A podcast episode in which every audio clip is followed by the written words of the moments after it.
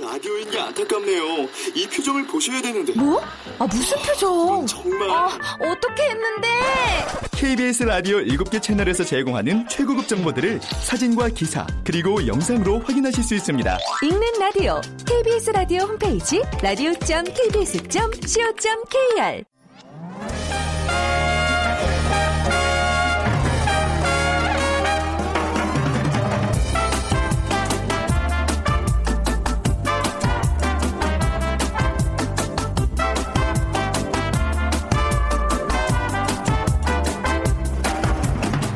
안녕하세요. 빅데이터로 보는 세상 아나운서 최현정입니다. 내일이면요 벌써 절기상 소설입니다. 수요일에는 영하권으로 기온이 내려간다고 하죠. 근데 이렇게 날씨가 추워지면 따뜻한 것이 그리워지고요. 어, 어머니께서 손수 짜주신 목도리, 장갑, 스웨터 이런 추억이 또 함께 떠오르게 됩니다. 예전에 손뜨개 많이들 하셨는데 털실로 자수를 해서 뭐 방석이며 집안 소품도 많이 만들었죠. 네, 그동안 좀 멀게 느껴졌었는데요. 요즘 자수, 공예를 비롯해서 손으로 하는 다양한 취미 생활이 다시 인기가 높아지고 있다고 합니다. 자, 복잡한 시대에 마음의 힐링은 필요하고 멀리 움직일 시간도 없고 이렇게 간단히 손을 이용해서 즐기는 취미 생활 다시 각광을 받고 있습니다. 자, 빅데이터 상에서도 이런 변화가 뚜렷하게 확인되고 있다고 하는데요. 잠시 후 빅데이터 insight 시간에 손취미라는 키워드로 얘기 나눠보고요. 또 세상의 모든 빅데이터 시간에는 요. 빅데이터를 통한 여론조사에 대해서 알아보겠습니다. 빅퀴즈 드릴게요. 오늘 다양한 손취미에 대한 얘기 나눠볼 텐데요. 전통적인 수공예 가운데 하나인 자수는 2000년이 넘는 역사를 가지고 있습니다. 이 자수의 종류 중 하나입니다. 그 중에 옥스퍼드지로 불리는 디자인이 도안된 어, 면사에 열십 자 형태로 술을 놓아가며 완성하는 유럽식 생활 수예를 일컫는데요. 어, 전통 수예는 뻣뻣한 광목에 촘촘히 바늘땀을 놓기 때문에 힘들지만 어, 이것은 미리 만들어진 바탕에 술을 놓아가기만 하면 되기 때문에 전통 수예에 비해서 매우 쉬운 장점이 있습니다. 자, 무엇일까요? 1번 동양 매듭, 2번 꽃꽂이, 3번 십자수, 4번 유리공예 중에 고르셔서 오늘 여러분들의 의견과 함께 정답 보내주시면 됩니다. 오늘 당첨되신 분께는요, 커피앤도넛 모바일 쿠폰 드릴게요. 휴대전화 문자 메시지 지역번호 없이 샵 9730이고요. 짧은 글은 50원, 긴 글은 100원의 정보 이용료가 부과됩니다.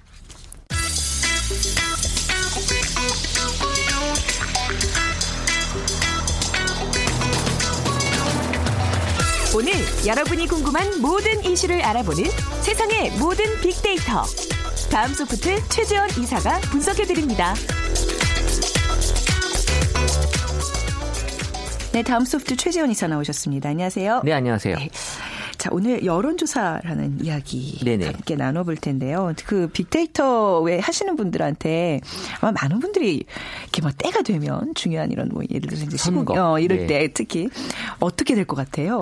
어떤가요? 좀 민심은 이러면서 많이들 물어보죠. 그렇죠. 그만큼 네. 이제 뭐 뭔가 빅데이터 하면 여론을 대변할 수 있다라는 사람들의 인식이 이제 나타나는 것 같아요. 네, 이 데이터를 보기 위함이 사실 어떻게 보면은 네. 이 여론을 좀 보기 위함이라고 또 볼 수 있는데 이 다른 사람이 보통 이제 SNS 서비스 같은 걸 많이 하면서 이 예전보다 또 나이 현재를 또 보여주고 또 음. 남이 현재를 보는 이 데이터들이 많아졌어요. 네. 그러니까 이런 데이터들은 어 나의 생각이나 또 나의 의지 또 더 나아가서 나의 바램 등이 이 글이나 텍스트 형태로 이제 남겨지게 되는데 이런 걸 분석을 하게 되면 어 일단 사람들의 생각을 일단 기본적으로 알 수 있다라는 거고 네. 이 인터넷이나 SNS에서 올라오는 글 텍스트는 딱 두 가지로 나눠져 볼 수 있는데 네. 한 가지는 일단 사실 그 네. 팩트 팩트고 또 한 가지는 또 opinion 그래서 내가 나의 의견을 좋다는 건지 나쁘다는 건지 딱두 가지의 그 형태로 나눠 볼 수가 있습니다. 네. 그 중에서 이 오피니언, 이 의견을 분석하는 게 어떻게 보면 뭐 찬성이냐 반대냐 같은 판단을 분석할 수 있기 때문에 네. 그래서 이제 오피니언 마이닝이라고 하는 이런 분야가 따로 있고 우리 특히 이 우리나라는 이 사용자들이 이 어떤 제품에 대해서 쓴 이후에 후기들을 되게 잘 올려주세요. 네. 이게 또 이래서 안 좋고 이래서 좋고 그래서 제조사들이 자사 제품에 대한 어떤 피드백이나 모니터링을 하려면 예전에는 아르바이트생을 한 많이 써서 네. 한한 달이나 뒤에야 이제 출시된 제품에 대한 반응을 알아보고 있었는데 지금은 이 데이터만 잘 분석하면 뭐 빠르면 일주일, 뭐 네. 늦어도 2주일 안에는 아, 지금 우리 제품에 대한 반응이 어떻구나라는 거를 어, 정말 쉽게 데이터 분석을 통해서 알 수 있어서 이거를 뭐 지금 제품뿐만이 아니라 이제 인물에 대해서도 아. 어, 평가를 할 수 있다 보니까 사람들이 이제 인물에 대해서도 뭐 좋다, 싫다, 또 좋으면 왜 좋은지 그리고 싫으면 왜 싫은지 에 대한 이유도 같이 적어주기 때문에 거기에 대한 어떤 분석까지도 잘 활용이 될 수 있다라는 네. 거죠. 그야말로 솔직 후기가 많아지고 있는 많아지죠. 것 같아요. 그러니까 네. 뭔가 이렇게 잘 보이려고 자기 속마음을 드러내지 않는 사람들보다 그냥 과감하게 그냥 뭐 어, 좋으면 좋다 싫으면 싫다는. 표현을 의견을 적는 하죠. 거니까요. 네. 네. 그래서 이제 뭐 여론조사를 어 이렇게 이제 어떤 기관에 의뢰해서 하는 것들 특히 이제 이번 미 대선도 좀 그랬어요. 언론사마다 했던 그 여론조사가 잘 안 맞은 거잖아요. 그렇죠? 네. 이번 여론조사 실패 원인은 어떻게 분석되고 있나요? 어, 일단 여론조사라고 하는 전통적인 방법 자체가 이 모집단이라는 그 샘플링 설정을 하게 되는데 네. 이번 선거에서는 이런 충분한 샘플링이 되지 못했다. 그 모집단 설정에도 이런 왜곡된 편향이 샘플링에서 나타났다라는 분석이 있었고 이 결국 여론조사라는 게 그 샘플링 대상이 되더라도 본인이 적극적으로 또 의사 표현을 해야지만 그 결과가 반영이 되는데 어, 이번 선거 미국 대선 같은 경우는 힐러리와 트럼프 지지자들만 놓고 봤을 때 힐러리 지지자들은 되게 적극적인 의사 표현을 하는 지지자들이 많았어요. 네. 반면에 이 트럼프 지지자들은 또 shy 트럼프라고 해서 그러니까 겉으로 표현 안 하고 네. 뭐 비밀 투표니까 그냥 투표장 가서 그냥 찍어버리는 심지어 나는 힐러리를 지지한다고 하고 트럼프를 찍는 네. 경우가 많이 있었던 거죠. 그러니까 이런 여론조사에 만약에 이런 분들이 포함이 돼버리면 완전히 왜곡된 음. 현상이 발생이 될 수밖에 없다라는 거고 특히 이번 여론조사는 뭐 모집단에 대한 인구학적 지형, 뭐 연령 사실 여론조사에서 이런 거 되게 중요하게 다루고 있는데 이런 거에 너무 초점이 맞춰지면서 이 트럼프를 지지한 특히 네. 이제 저학력 백인 계층의 그 지지층들이 샘플링에서 많이 빠졌다라는 음. 그런 지적이 있었습니다. 그 샤이 지지자 이런 층 때문에 의사결정에 참 어려움을 겪고 있는 분들이 지금 있잖아요. 네. 많죠. 네. 최근 영국의 브렉시트, 또 그리스 총선, 우리나라 총선 대부분 이제 여론조사가 아 이제 좀 무색해지는구나 이런 느낌을 주는 결과들이 많이 나왔는데 그러게 이제 전통적인 방식의 여론조사는 한계에 좀 도달했다 이렇게도 볼 수 있는 건가요? 그렇죠. 여론조사라는 게 말씀드렸듯이 이제 표본 집단의 의견을 조사 분석을 해서 전체의 의견을 파악하는. 그러니까는 표본을 뽑는다는 것 자체가 이 통계학적으로 이렇게 모집단에 대한 유의미한 결과를 도출을 해내는 건데 네. 지금처럼 이렇게 적극적으로 지지하는 사람들만 포함이 되고 또 심지어 거기에서 또 솔직하게 얘기 안 하는 이런 방법으로 어, 표본 조사가 이루어지게 되면 결과는 당연히 다른 결과가 나타날 수밖에 없다라는 거고요.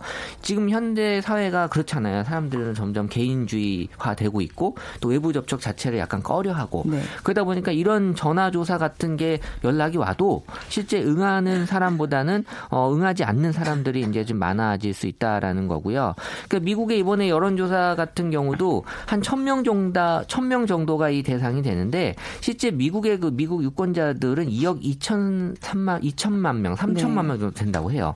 그러니까 이천 명이라고 하는 숫자는 어떻게 보면 유권자의 0.00002%를 아 그러네요. 조사하는 방식이기 때문에 아. 사실 여기서 조금이라도 이 샘플링에 문제가 생기면 이 전체 집단을 대표하는 이 변수에서 엄청난 결과가 달라질 수밖에 음. 없다라는 건데 빅데이터라고 하는 게 이 샘플 조사가 아니고 전수 조사긴 네. 하거든요. 근데 뭐 빅데이터라고 하는 게 쓰는 사람들만을 대상으로 하는 특히 SNS를 대상으로 하다 보면 사실 그게 전부지만 이 사람들이 또 대표할 수 있는 사람이 마- 맞냐라는 또 그런 어, 의문도 많이 들고 있긴 한데 어쨌든 하루에 수만 명 또 수십만 명의 사람들이 자신의 생각을 이 SNS라고 하는 빅데이터에다 쏟아내고 있고 또 유권자들의 생각을 또 SNS 통해서 알아보고 할 수 있다면 사실 이런 전통적인 여론조사보다는 훨씬 더 신뢰도가 높을 수 있는 그런 방식이 될 수 있다라는 거죠. 그래서 좀 빅데이터 하시는 분들을 디지털 점술가라고 얘기하잖아요. 맞아요. 뭔가 이제 좀 어, 예언까지는 아닌데 뭔가 예측하는 툴이 있기 도구가 있기 때문에 네. 다른 사람들보다 좀 어떤 근거를 갖고 얘기를 하시는 거잖아요. 근데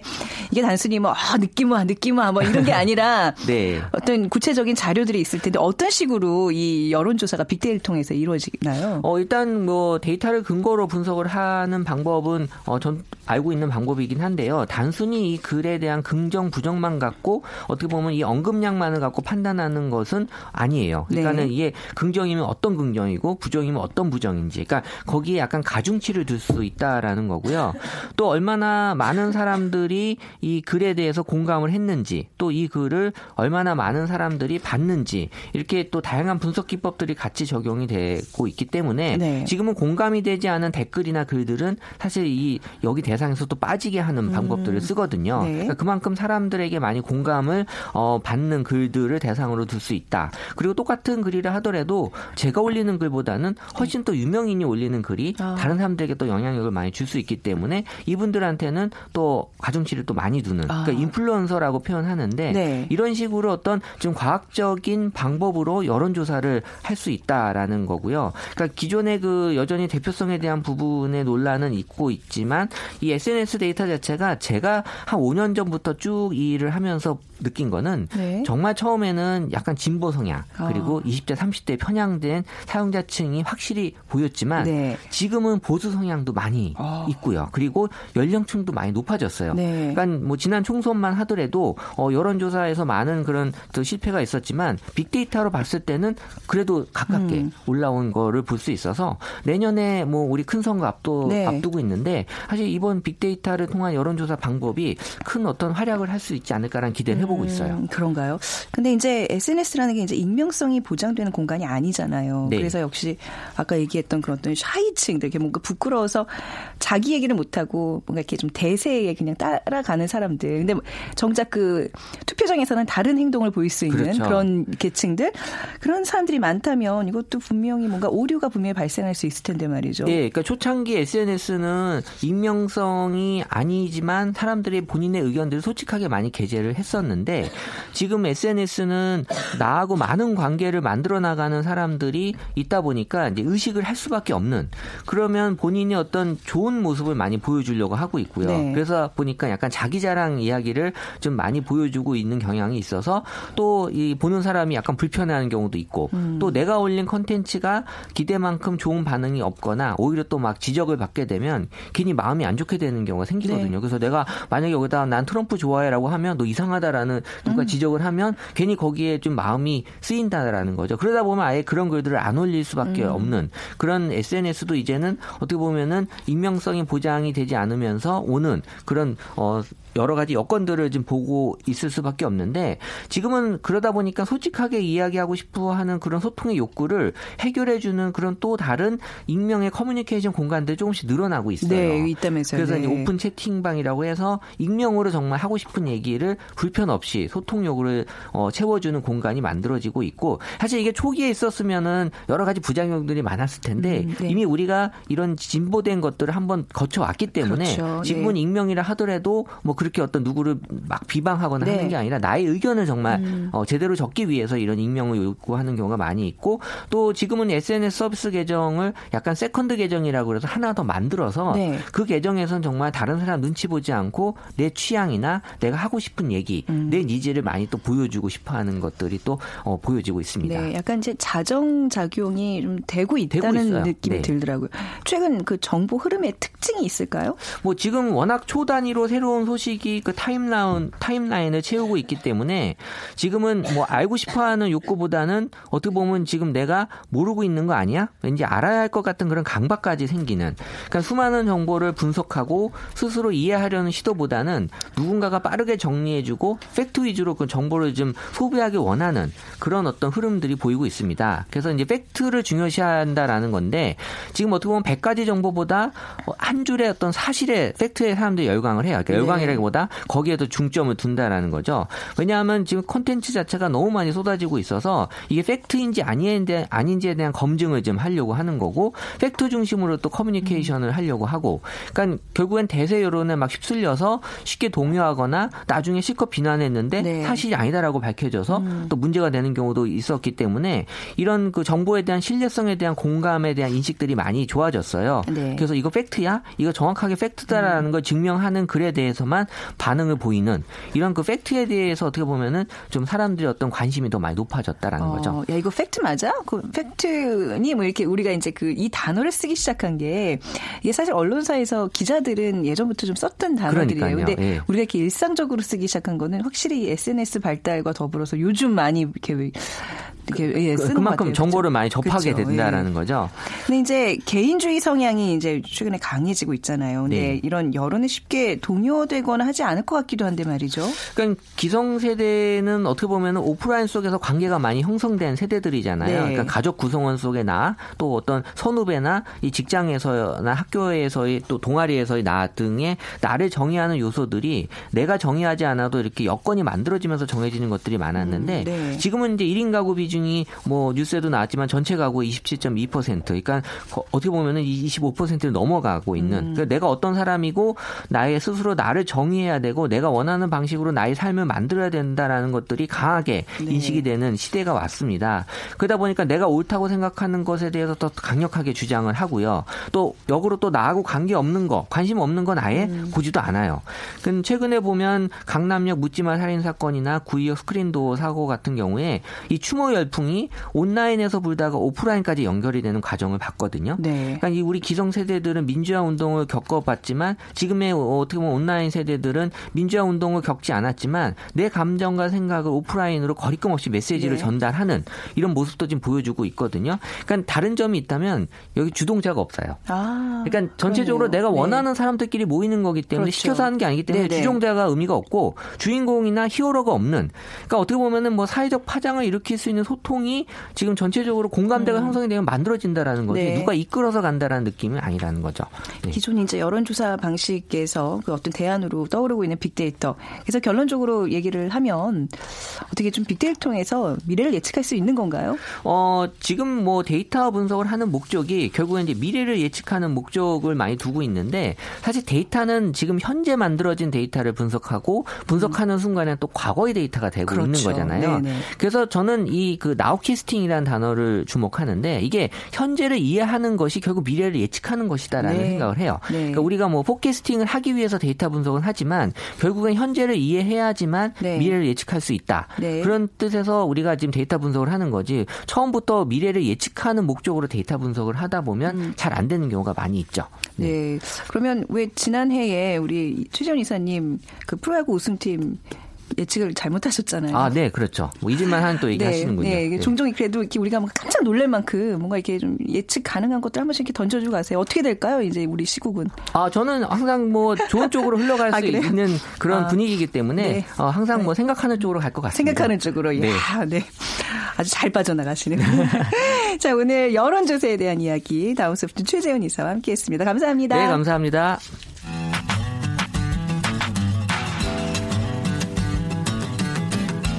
마음을 읽으면 트렌드가 보인다. 빅데이터 insight. 타파크로스 김용학 대표가 분석해드립니다. 네, 타파크로스의 김용학 대표 나오셨습니다. 안녕하세요. 안녕하세요. 오늘 빅퀴즈 문제 부탁드릴게요. 네, 전통적인 수공예 가운데 하나인 자수는 2000년이 넘는 역사를 가지고 있는데요. 이 자수의 종류 중에 하나를 맞추는 문제입니다. 그중에 옥스퍼드지로 불리는 디자인이 도안된 면사에 열 십자로 수를 놓아가면서 완성하는 유럽식의 생활수예인데요. 전통수에는 뻣뻣한 광목에 촘촘히 바늘땀을 놓기 때문에 힘들지만 이것은 미리 만들어진 바탕에 술을 놓아가면 되기 때문에 전통수에 비해 매우 쉬운 장점이 있습니다. 네. 1번 동양 매듭, 2번 꽃꽂이, 3번 십자수, 4번 유리공예입니다. 네. 이거 하세요? 혹시? 할 줄 아세요? 왠지 하실 것 같아요. 어, 제가 아주 어렸을 때 초등학교 다닐 때는 실과라, 실과라는 과목이 있었는데요. 네, 네, 이 중에서. 이제 간단한 방법을 가르쳐 줬던 기억이 나고요. 어, 예. 오늘 문제와 연관돼서는 제가 해봤던 경험이 있어서 아, 저는 그래요? 정답을 알고 있습니다. 아, 네. 자, 빅데이터로 보는 세상으로 지금 문자 보내주시면 되고요. 휴대전화 문자 메시지 지역번호 없이 샵 9730입니다. 짧은 글은 50원, 긴 글은 100원의 정보 이용료가 부과됩니다. 그리고 요즘 이렇게 손으로 하는 어떤 그런 취미. 그러니까 요즘은 뭐 너 취미가 뭐니? 그렇게 물어봤을 때 뭐 이렇게 막 거창한 게 아니라 이렇게 자기만의 어떤 독특한 거를 간직하고 있는 게 좀 더 있어 보이는 시대인 것 같아요. 그죠? 네, 맞습니다. 그러니까 취미를 가지고 사회학적으로 보면 여러 가지 의견이 있을 수 네. 있는데 내가 어떤 취미를 갖고 있느냐가 나를 보는 보여주는, 상대방한테 네. 그걸 의식하기 때문에 이제 여러 가지 불편하거나 네. 부담을 느끼기도 하죠. 근데 우리가 이제 물어보면은 좀 밋밋한 대답들이 늘 우리가 뭐 주로 하는 대답이거든요. 독서요, 네. 뭐, 예, 운- 운동이요, 뭐, 이제 뭐, 예, 네. 보편적인 것들 있잖아요. 맞습니다. 네. 그래서 듣는 사람은 저것도 취미인가 이럴 수 음, 있는데 네. 우리가 취미라는 것이 일하고 구분되는 거는 일은 우리가 해야만 되는 것이고요. 음. 네. 취미는 자신이 하고 싶어 하는 거잖아요. 그렇죠. 래서 네. 음. 하고 싶어 하는 일을 하는 것이 모두의 소망일 텐데 이런 자기가 하고 싶어 하는 무언가를 찾을 때는 그 이면에 어떤 이유가 있을 거거든요. 네. 그게 아마 해야만 하는 일들이 주는 과도한 부담 때문에 음. 내가 하고 싶어 하는 일들이 이제 더 많이 이제 강한 욕망을 느끼거나 네. 혹은 이제 좀 전에 말씀드렸던 여러 가지 상황 때문에 하고 싶어 하는 일을 마음대로 못 하고 있는 경향이 있죠. 네. 그런 것들이 데이터상에서도 많이 드러나는데 최근에는 이 취미와 관련돼서 뚜렷하게 변화가 있는 요소가 있어서 네. 오늘은 그거를 주제로 한번 삼아보려고 하는 거죠. 김영학 대표님은 요즘은 어떤 취미를 이렇게 대외적으로 아, 이게 네. 정- 저는 정말 대외적으로 취미를 말씀드리기가 어려울 정도예요. 왜냐하면 네. 마땅한 취미가 없는 아, 캐릭터거든요. 네. 근데 굳이 이거를 가지고 하나로 정리하자면 제가 좀 게으름을 좋아하는 것 같아요. 아. 네, 그래서 많이 힘들고 막 바빴을 때 네. 내가 하고 싶어하는 일을 찾다 보면 딱 이렇게 종목에 정, 정해지진 않지만 네.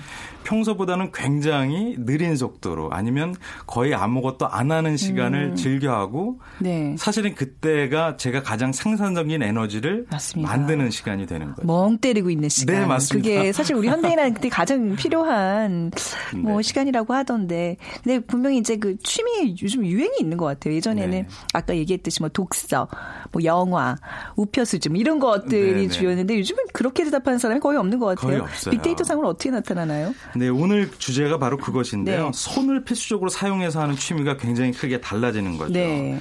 어, 일명 손취미라고 얘기를 음. 하고 있는데요. 예전에는 말씀하신 것처럼 뭐 우표라든지 음. 뭐 독서라든지 이런 것들이 있습니다. 뭐 그런데 최근에는 그 상태가 많이 달라지는데 네. 통계청이 2015년도에 실시한 조사에 따르면 우리나라 국민의 약 70%가 TV를 보며 여가를 보낸다고 답하고 있거든요. 네. 또 반면에 취미나 자기 개발 활동을 사람 하는 사람들을 조사해 보니까 15%에 불과한 거죠. 그만큼 이 취미 생활에 특별히 없다라고 얘기를 하고 있는 건데요. 네.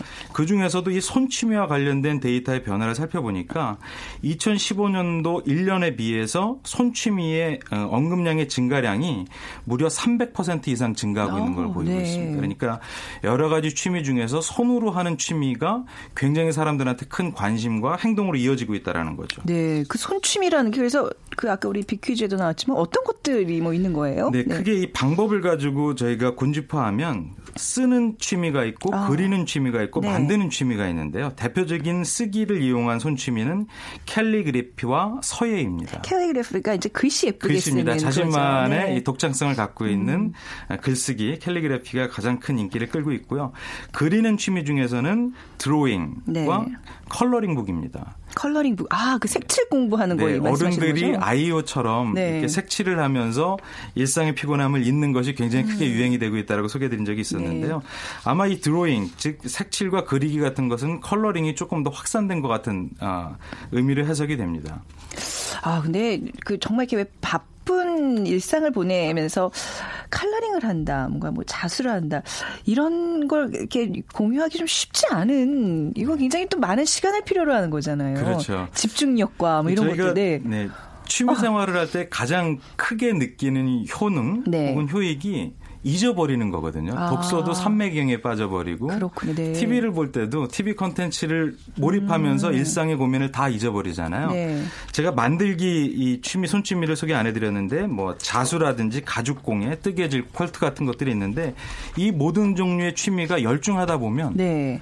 정말 모든 것을 다 잊게 만드는 아. 어, 장점이 있죠. 그러니까 뭔가 이제 내 에너지를 다른 어떤 구체적인 걸로 쓰는 것보다 이렇게 아까 말씀하신 좀 이렇게 다 무아지경에 빠질 수 있는 그렇습니다. 그런 쪽으로 취미의 어떤 특징이 바뀐다고 봐야 되겠네요. 그렇습니다. 내가 무언가에 네. 몰입해서 네. 현실에 어, 과도한 부담을 잊어버릴 수 있는 어. 것이 큰 즐거움으로 돌아오기 때문에 하는데 네. 우리가 운동이라든지 야외 활동 같은 것들은 몸 전체를 쓰거나 네. 오랜 시간을 필요로 하거나 아니면 어, 대가가 좋기는 하지만 힘들잖아요. 네. 그런데 이 손취미 같은 경우는 그렇지 않죠. 굉장히 작은 공간에서 누구하고 소통하지 않지만 네. 자기 혼자서 얼마든지 몰입하고 네. 즐거움을 느낄 수 있기 때문에 예, 이런 것들이 크게 인기를 끄는 것 근데 같습니다. 우리가 흔히 손재주라 그러잖아요. 네, 손재주가 없는 사람들은 이 손과 관련된 취미를 할 경우에 그거 자체가 스트레스가 될 수도 있을 텐데 말이에요. 저는 지금 자꾸 이렇게 어, 이의를 제기하는 게 저는 못하거든요. 저보고 뭐 자수해라, 뭐 만들게라 그러면 그거 자체가 너무 힘들 것 같아요. 네, 예. 그렇죠. 뭐 저도 같은 경우인데 네. 저도 좋아하는 취미는 아니지만 네. 어, 이런 것들을 좋아하는 분들은 그거에 대한 관심이 실제 행- 행동이 예전에 비해서는 굉장히 크게 증가하는 거예요. 음. 왜그 손취미에 사람들이 열광을 하는 걸까요? 예. 이런 것 같습니다. 이건 저희가 어렸을 때만 네. 해도 그 조금 조금 더 권위적이거나 가부장적인 시대였기 음. 때문에 자랄 때 현모양초가 되기 위한 필수적 요건에서 네. 뭐 자수라든지 자수죠. 이런 네. 것들이 들어가 있어서 네. 또 어머님들이 지금처럼 아이의 옷을 직접 만들어 입혔던 시절이거든요. 지금은 네. 그런 것들이 다 대량 생산화되어서 공장에서 나오지만 자기 아이를 예쁘게 입히기 위해서 십자수를 뜨거나 이런 부모님들이 굉장히 많았어요. 네. 근데 한 지난 2, 30년간 그런 것들이 없어졌다가 일상에서 굉장히 간편하게 할 수 있는 취미 생활로서의 하나가 이런 십자수라든지 자수라든지 성공예가 나왔고 음. 네. 이런 특기를 가지고 소규모 창업을 하는 형태가 굉장히 아, 많아졌습니다. 창업으로까지 연결- 연결이 맞습니다. 돼요. 네. 그러니까 창업이 있다는 거는 그 제품의 수요가 그만큼 있다라는 것이 확인됐기 때문에 창업을 하는 것이죠. 그래서 작은 공방에 서너 음. 네. 명씩 모여서 이런 것들 취미 활동을 하는 사람들이 많아졌고 음. 이런 것들이 온라인과 SNS에서 크게 확산이 되면서 이거에 대한 흥미를 몰랐던 사람들한테 정보가 크게 전파되기 시작한 것이죠. 네. 그러니까 아름아름 사람들이 모여서 아. 또 이런 것들이 수요가 많아지다 보니까 문화센터라든지 네. 기업 같은 데서 이런 것들을 할 수 있는 교육 강좌를 만드는 것이죠. 음. 그래서 예전에 비해서 어, 크게 다시 인기를 끌고 있는 것 같습니다. 네, 뭐 집에 이제 재봉틀 같은 거 직접 사서 하시는 분들도 있고 그렇게 하지만 어딘가 이렇게 가서 하는 게 또 이제 취미 활동의 묘미잖아요. 맞습니다. 예, 어떤 특징이 있을까요? 장소와 방법에 대해서는. 네, 장소와 방법을 말씀드리면 네. 어, 서예나 캘리그래피, 가죽공예, 일러스트 같은 이런 것들이 다 큰 공간을 필요로 하지 않거든요. 그렇죠. 그래서 혼자 할 수 있기 때문에 음. 요즘은 혼자 하는 방법이 온라인에서 검색만 해도 쉽게 굉장히 음. 많이 나옵니다. 또 이런 것들을 잘하는 분들이 블로그라든지 이런 걸 통해서 방법 들을 크게 공유하기 때문에 네. 음. 독학을 많이 하고요.